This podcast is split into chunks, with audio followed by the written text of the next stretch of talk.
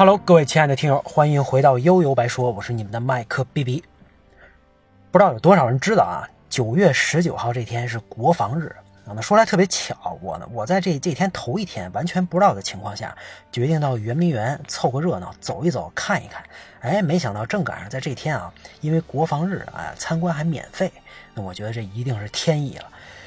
上一次呢，去圆明园可能得追溯到学生时代吧。正好借着这个机会，咱再接受一下爱国主义教育，回个炉啊，呼唤正能量，这是咱们优白说这档节目的主旋律和调性，对不对？可是没想到，我这一趟直奔西洋楼景区游览之后，反倒是思绪万千。圆明园，圆明园啊，这个名字跟它背后的意义啊，无人不知，无人不晓。只要你是中国人，从小就一定学过什么清政府腐腐败不堪呐，落后就要挨打呀，啊，英吉利法兰西是强盗啊，然后再配上一张这个大水法破破烂烂的照片啊，气氛渲染的十分到位。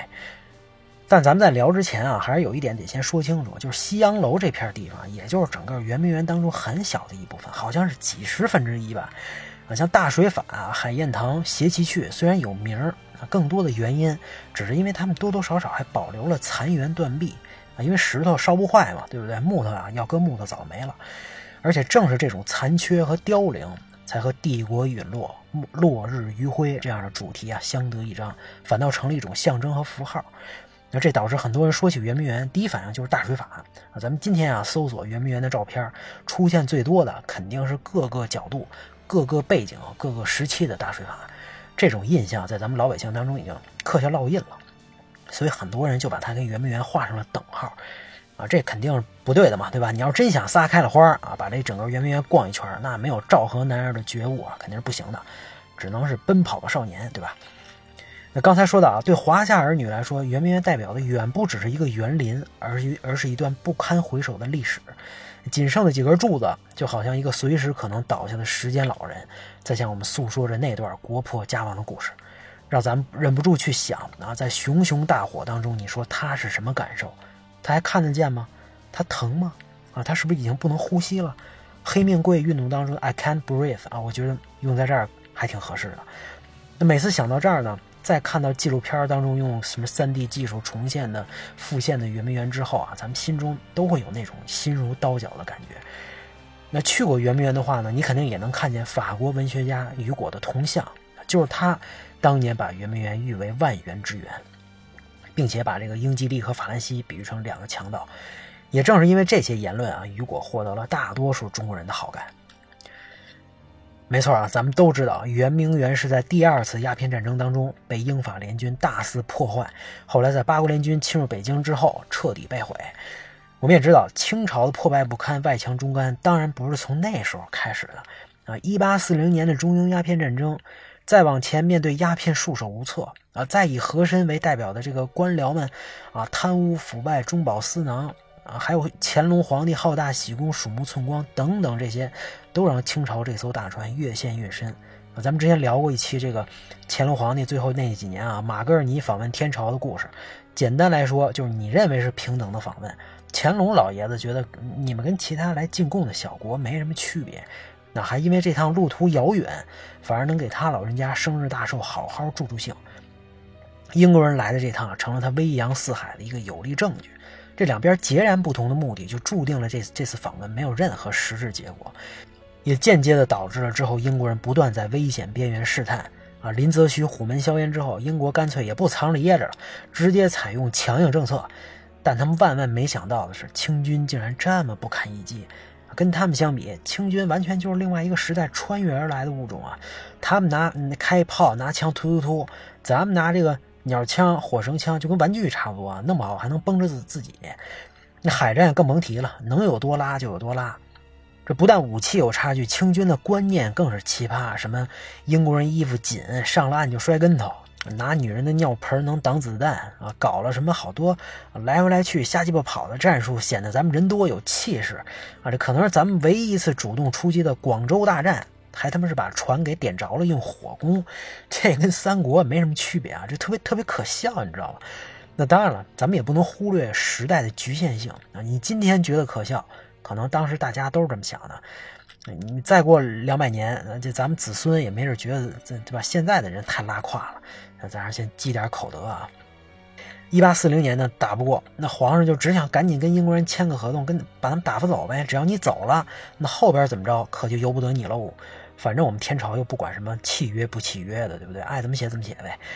结果这些洋人们，人家是认真的啊，为了扩大在咱们这儿的权益啊，没过多少年，英法联军找了个辙，啊，又打过来了。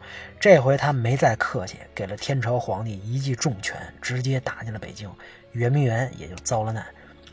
这还不算完啊！沙俄趁这个机会又咬了清政府一口，说什么调停有功，直接抢了一百五十多万平方公里，这也太狠了！这英国、法国亲自下场，这么打，最后也就泄泄愤。这俄国绝对是人生赢家呀！那国运来了，挡都挡不住。后边呢，什么天津条约、北京条约、爱辉条约这么一签，苍蝇专叮有缝的蛋，这列强的侵略者呀，这个侵略就更加深入了。清政府一看，既然咱们对外唯唯诺诺，那干脆对内重拳出击呗！啊，集中力量干翻了太平天国。当然这是后话了。那今天咱们说到圆明园，有一个话题大家一直在争论，就是到底应不应该修复它？支持修复呢，肯定觉得今天这盛世如你所愿，咱们再把这个华丽牛逼的东西搞起来呀，不能让外国人再低看咱们一眼，对不对？啊，你们不是给我们烧了烧了吗？毁了吗？我再给造回来，爷就这么有钱任性。那另一派呢，觉得你要把这破破烂烂、风雨飘摇的样子就得摆在这儿，这样国人才能勿忘国耻啊，为了中华民族的伟大复兴而奋斗啊。那两边看上去好像都没错啊，但是这又引出了另外一个问题：你到底把圆明园看成是谁的？你的角度站在哪儿？咱们小时候看历史书，肯定都觉得圆明园很可惜嘛，啊，英法真他妈不是东西啊！但随着越长越大，大家慢慢发现，虽然圆明园是中华文明的瑰宝，是世界园林艺术建筑艺术的巅峰，这都没错，但它就是皇帝自己的后花园，啊，是他们自己家的院子，如此富丽堂皇，其实都是为了一己私利呀。那至于老百姓是不是生活在水深火热当中，那可没人管，啊，不但没人管，皇上自己还在圆明园里边玩什么 cosplay 角色扮演。病态一般的体验老百姓的生活，啊，没记错的话，这丰臣秀吉好像也爱搞这套啊，拉着德川家康这帮家臣们一起陪他玩啊。那要这么看，这圆明园就是封建腐朽的象征啊，被抢了，被烧了，完全是清朝皇帝自作孽，不是不报，时候未到，活该啊！老外替天行道了，而且本来人家进了圆明园之后，就算看了看傻了眼。然后后来开始抢东西，那一开始呢也还没没打算完全毁坏，倒是你清军在谈判过程当中直接把巴夏里一行人扣押，各种折磨啊，疯的疯，死的死的死。传说呢就是在圆明园见到了同胞的惨死尸骸，英法联军才决定放的火。而且本来他们打算烧了故宫啊，出于给这个清政府留留点面子，才没这么狠。啊，要我说呢，这完全是豁子对豁子，谁也别说谁。那资本是逐利的。西方列强的玩法呀，就必须要扩张啊！你说你能自给自足，不想买我的东西啊？不，其实你想买啊，不买也也得买。这种流氓和强盗行径啊，简直不可理喻。但事实往往就是这样的啊！面对这种流氓，又赶上一个走下坡路的清政府，真是一点辙都没有啊！你说难道？道光皇帝、咸丰皇帝们都是垃圾吗？那清朝这些皇帝总体来说好像还算不错了，但清朝这艘大这这条大船走到这份上啊，他们自己也控制不了。道光决定禁鸦片就费了劲了，好不容易靠着林则徐挺一把，这面对英国人的淫威，还是得派出叫琦善认怂啊。咸丰他难道不想一声令下干死这帮洋人吗？他打不过呀。